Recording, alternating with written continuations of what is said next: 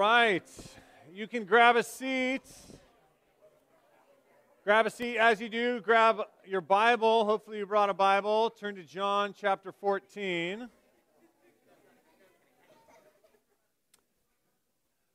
to be in John 14 this morning. I just want to make another plug for uh, the feeding uh, ministry at Nyeland Acres. I have Tim and Lori in our community group, and the stories they tell week after week, it just sounds like an amazing opportunity.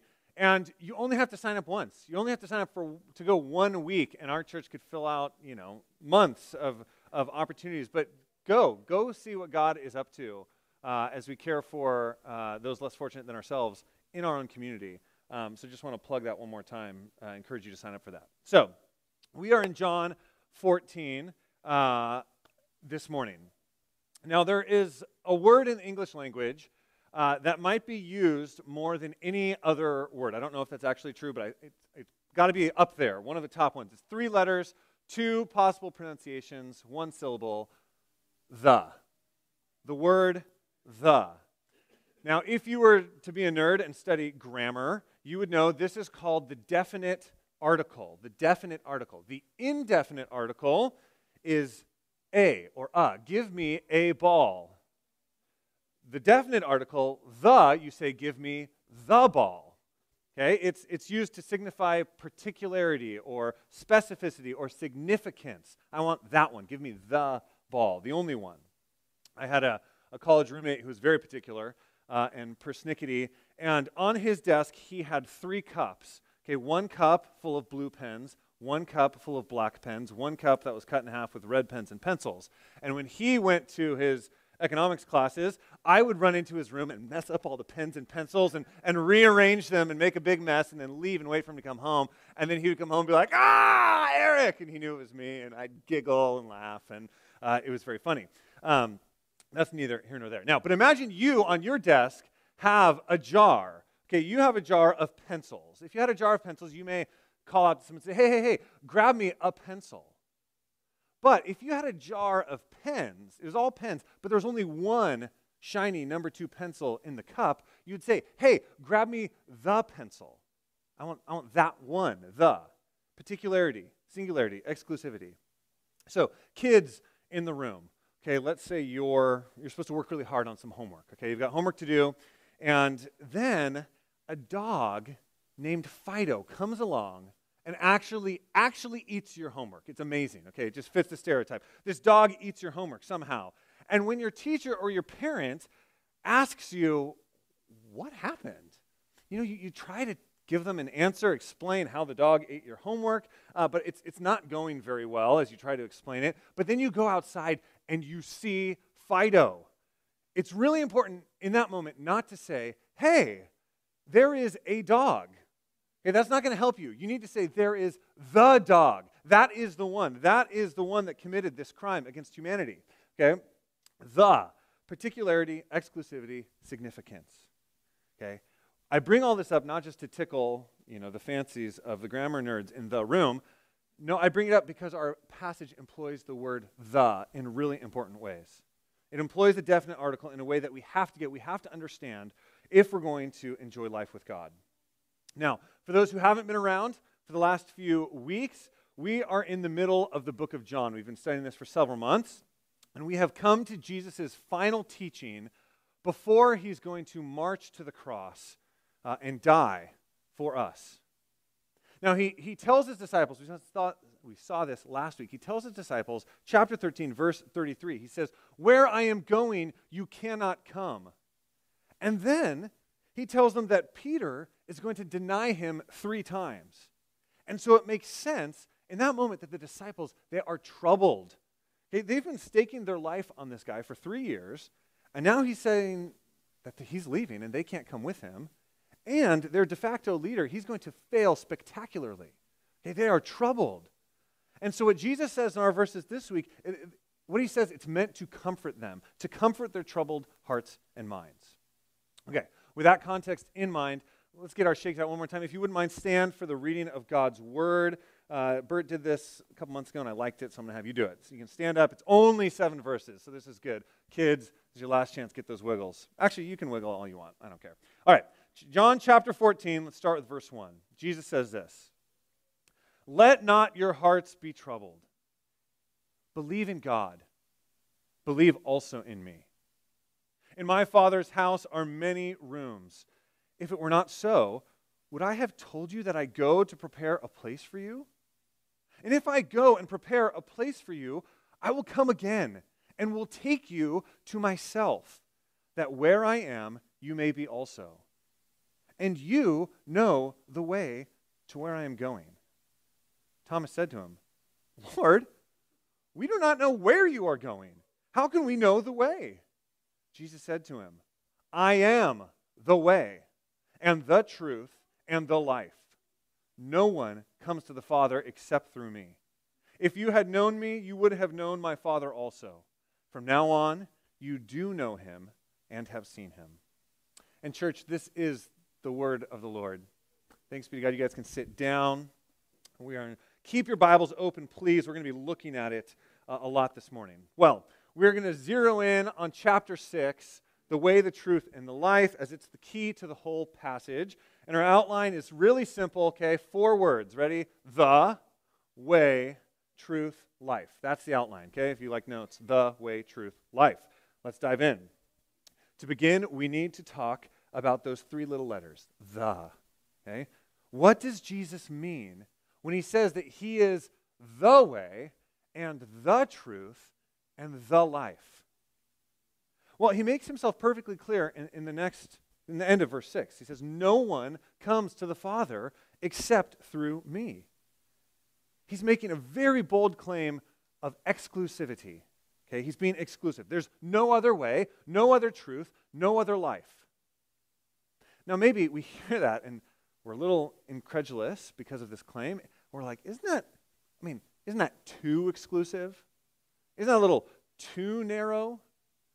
I mean, isn't, isn't exclusivity the, the enemy of, of choices and therefore freedom? And, well, I love both choices and freedom.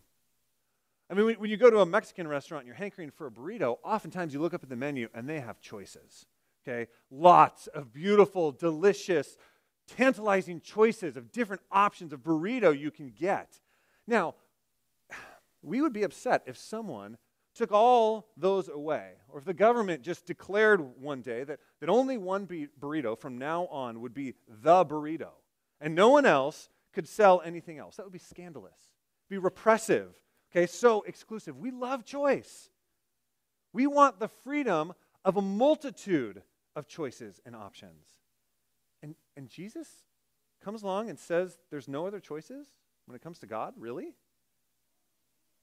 Now, the problem with this understanding of, of freedom as unlimited choices is that it's an illusion. Exclusivity is not the opposite of freedom, it's only the opposite of a particular type of freedom. Saying yes to anything always means saying no to a host of other things. We are not free to do everything all the time.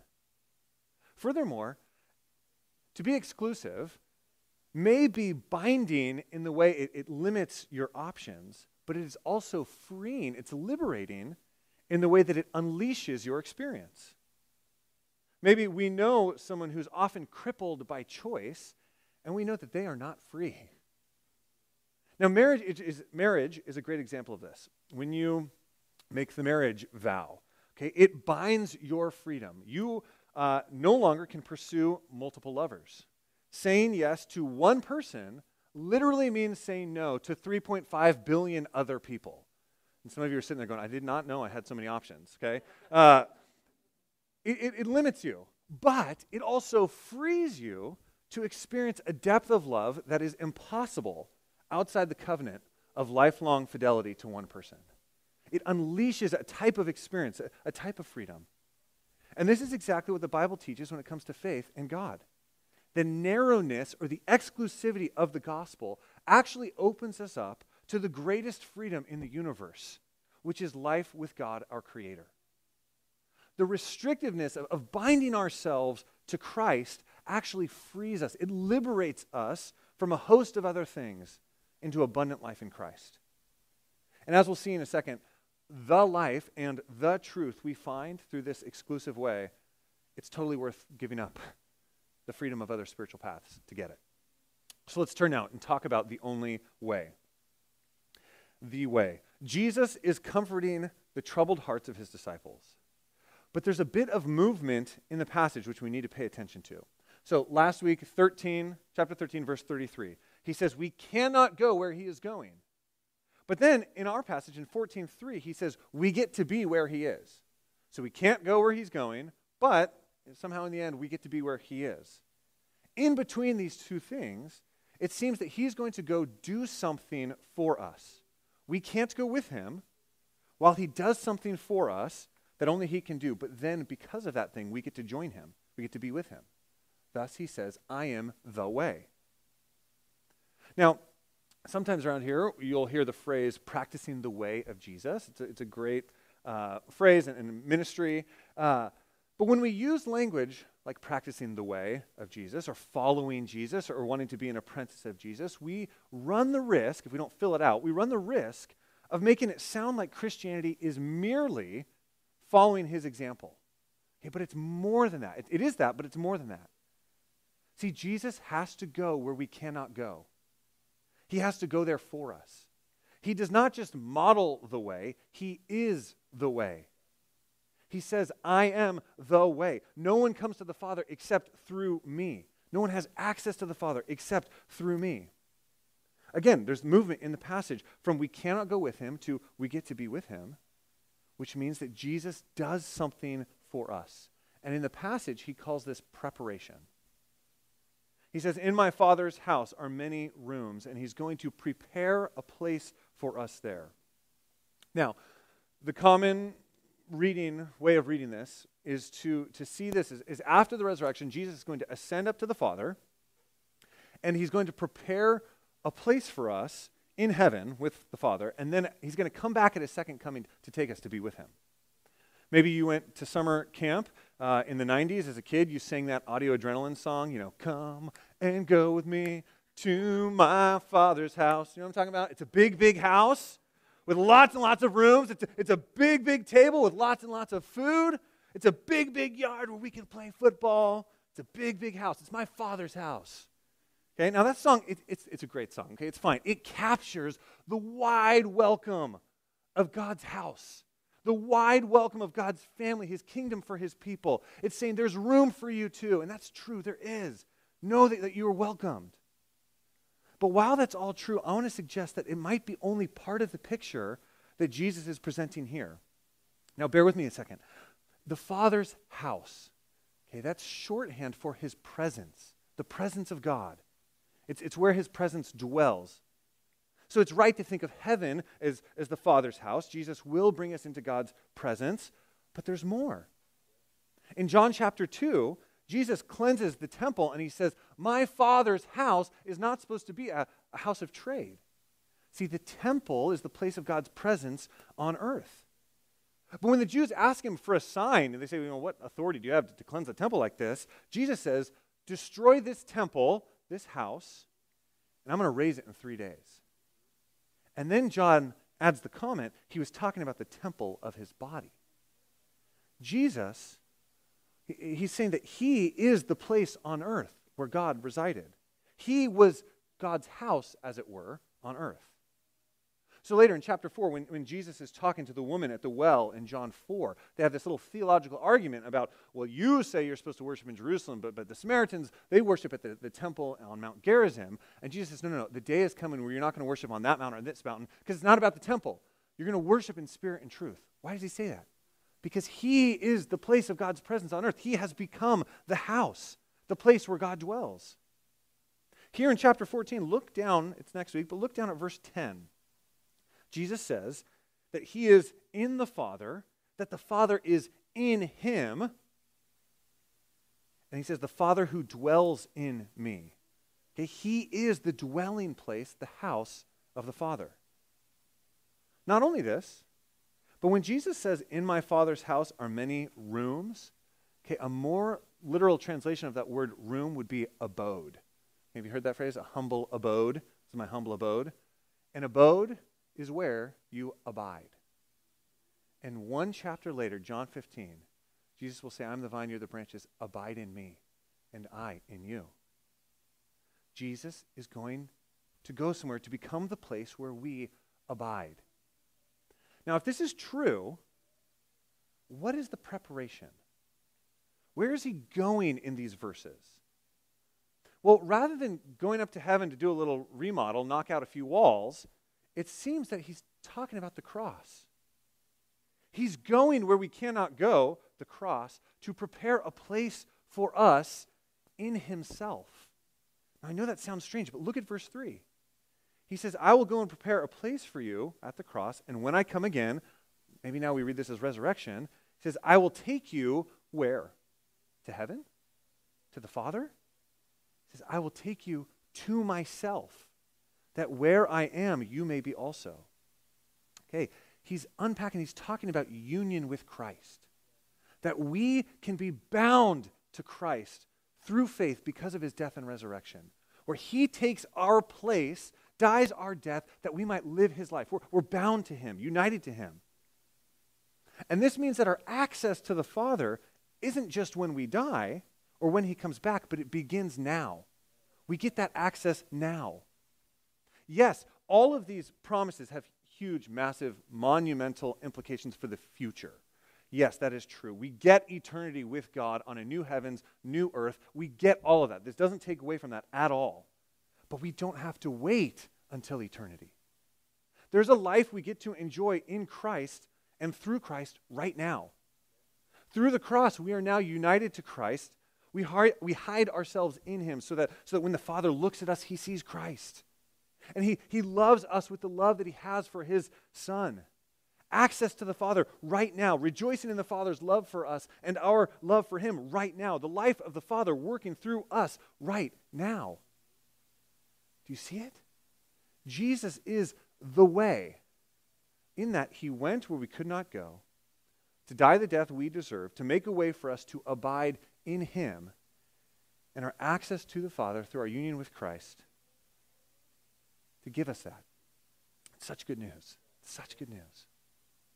Now, if Jesus is the way, that means that we are not. If Jesus is the way, that means that we are not. Every other religion, every other system of morality, every other weight loss program or get rich quick scheme places a burden on you to get there. You have to do it. The way to where you want to go is by you doing something. You got to do the work. And we kind of like that, right? I mean, it gives us power, gives us control, gives us choice. And Jesus comes along and says, Nope. There's one way. There is one exclusive, only way to everything you've always wanted. And it isn't about you doing anything. He says, I am the way. The way is a person because that person did everything for you. He went where you couldn't go so that we could be where He is and have what is His and enjoy the love of the Father that He enjoys. See, as we approach the Father, it's not on our own terms, but we get to point to Jesus and say, No, no, I'm with Him. I get to be here because I'm, I'm with Him. No one comes to the Father except through Jesus because no one could get to the Father except for Jesus. Jesus is the way, and we are not. So, if we want to accept this way, we have to relinquish our self sufficiency. We have to give up our freedom of doing things ourselves. We need to surrender our freedom of choice, doing things our way, and accept the way. And then we'll get all the freedom there is in the universe. Man, how gracious of God. He didn't have to give us any way. How good that He gave us a way, but more importantly, that He provided the way. Third, Jesus is the truth. About four years ago, in a, a now kind of famous Golden Globes speech, uh, Oprah Winfrey uh, used the phrase, she mainstreamed the phrase, speak your truth. Okay, she said it in this speech like three times speak your truth, speak your truth, speak your truth, and went viral from that point on, just kind of took off, and now we hear it all over the place. Now, I am tempted to kind of sneer uh, at what seems like postmodern mumbo jumbo, okay, jargon. Uh, but I, I want to pause and try to be as charitable as I can to a phrase like that, okay? the phrase your truth or my truth, what it's trying to convey at its best is the idea that different people can have different perspectives or experiences of the same event. Now, the phrase, it came in the wake of the Me Too movement, and it encouraged those who felt that their voices were unheard to speak up. And let me just say, it is important to listen to victims, especially when they are too often silenced. I get that. I agree wholeheartedly with that. We ha- we're called to give voice to the voiceless. That said, that kind of nuanced use of the phrase uh, seems to more often just be set aside today. And culturally, we seem to, to more often spin off into kind of a jumble of perspectives and just kind of speak in our truth. Uh, that essentially says no one is allowed to present competing claims. No one is allowed to say anything that might contradict me. There's no such thing as objective fact or reality. I get to say or believe whatever I want. You have your perspective, I have mine. You have your truth, I have mine. Now, this kind of broader relativism, maybe you have heard it applied to religion. When someone claims, you know, all the world religions are the same, you know, they're after the same thing. They're kind of like 10 blind people, you know, groping at an elephant trying to figure out what it is. You know, one of them touches the leg and like, oh, it's like a big tree trunk. And one of them, you know, grabs, uh, you know, the, the tusk and like, ah, I think it's a dead tree. And then, then one of them gets the trunk and like, it's, it's a giant snake, you know, you watch out. Um, and, and, you know, they, they just, they're just after the same thing, but they're just different perspectives because they have different parts. Now, the problem with that argument is that the person who is making that argument or asserting it, they are claiming to have the perspective that relativizes all the others. They're claiming to stand in a place to be able to evaluate and see all religions and say that they're the same. They are claiming to have the truth that says all religions are grasping at the same thing.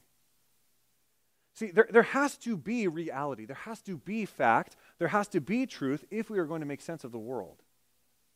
If, if I steal your wallet after church, you won't be satisfied when I say, that's just your truth. You know, my truth is this money's mine. You know, that doesn't work. Now, I believe deep down, deep down, and this is true culturally, I think, in our, in our world, I think we all long for truth.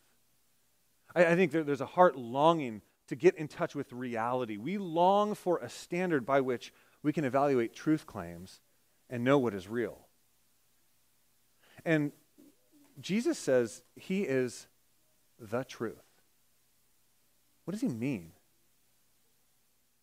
Well, the Bible teaches that, that God is the reality, He is the truth that makes sense of all other realities and all other truths in the universe. God is the standard. God is the plumb line. God is the square. God is the pitch pipe by which everything else is aligned or measured or leveled or tuned or made sense of. And when Jesus comes along and says, I am that truth, he's saying, Look at me, and you can know the truth. You can know the truth of the universe, of the, of the reality of all realities. See, Jesus is the way. No one has access to the Father except through Jesus, but Jesus is also the truth. So no one gets the truth about the Father except through Jesus. Look at verse 7. If you had known me, you would have known my Father also. From now on, you do know him and have seen him. They know the standard. Wow. To see Jesus is to truly see the Father. Everything you can know about the Father is found in Jesus. And in him we have the standard by which to evaluate all other life, all of all of life and every other truth claim there is. He becomes our, our ruler by which we measure everything. Okay, this brings us finally to Jesus claiming to be the life. Jesus is the way. No one gets access to the Father except through Jesus. Jesus is the truth. No one gets the truth about the Father except through Jesus. Finally, Jesus is the life. No one gets the life of the Father except through Jesus.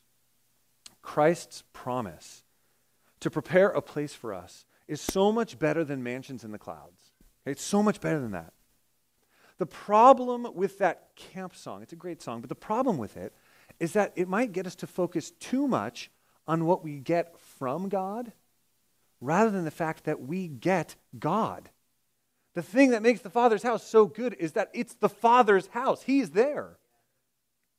What we get at the end of the road is not a thing, but a person.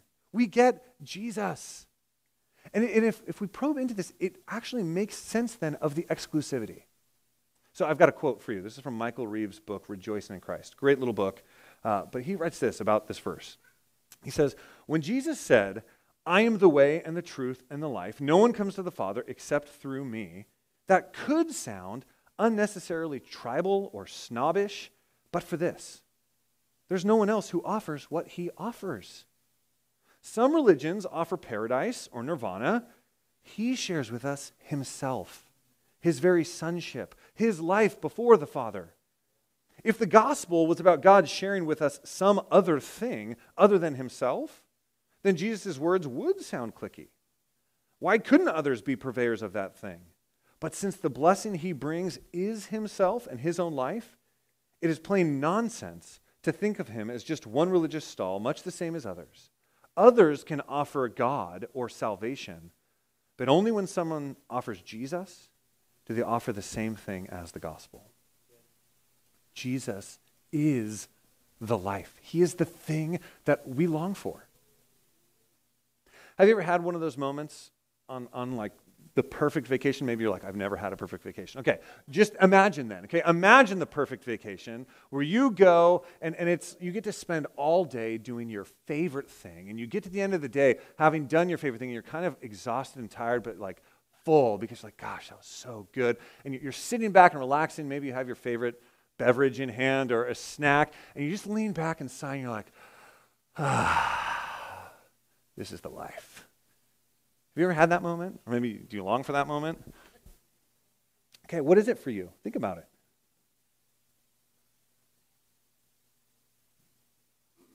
We all have conceptions of the life. We all have things that we think of. What is it for you? Karis and I, we've got four kids, eight down to two, and the last eight years have been intense. Having young kids is intense. And, you know, for us, we've, we've wanted to create a culture in our family, you know, have that family life. And, and for us, it's okay. We want to do family dinner together as many nights a week as we can, where we sit down and we like enjoy family time around the table, share a meal, do family dinner. And a lot of nights it is crazy. Okay, it's chaos trying to get there. It's like wash your hands, you know, as we're like scrambling to like get the food on the table and get all in, you know, napkins down, silverware. But every once in a while, after all that chaos, we sit down and, and the kids are sitting there, and maybe, maybe we pray quickly and we, start eating, and then it just happens. Like we're having conversation and we're laughing and we're like enjoying family time around the table. And Karis and I look at each other. We're like, oh, we're doing it. Like this is the family life for like 30 seconds. And then our two year old slams his forehead on the table, and someone spills a large glass of milk. And I literally cry over spilled milk because it's terrible. And it's just like everything just devolves into chaos again and unravels. You know, Genesis 3, tohu bohu, or whatever. You know, it's without form and void and, and chaos. Um, but for that moment, oh, that brief moment, it was the life, the family life we've been trying for. Just that brief little moment. What is it for you? When you think of the life, what is it for you? Get in there, probe into your heart. What are you longing for? We all have conceptions, things that we dream of, things that we think of. If only we could achieve that thing, then we would have the life. What is it? Do you have house envy? You know, do, do, you, you're cramped in a tight little living quarters and you dream about maybe one day having that house? You know, you drive around Camarillo like, man, I love that place. If only I could have that yard. If only I could have that space, man, that would be the life. Maybe it's maybe it's kid envy. You know, it, parenting is intense. It's hard. And sometimes you come to church and you sit in church and you look across the aisle and you're like, how are those kids so docile and well behaved? You know, mine are wild animals. And you're like, if only I could be a better parent. If only I could do a better job, if only somehow I could like shepherd my kids and, and they turn out exactly how I want, that would be the life. Only I could do it. Do you have job envy? You know, you're, you're toiling away day after day. You get up in the morning, you're like, do I have to do this again?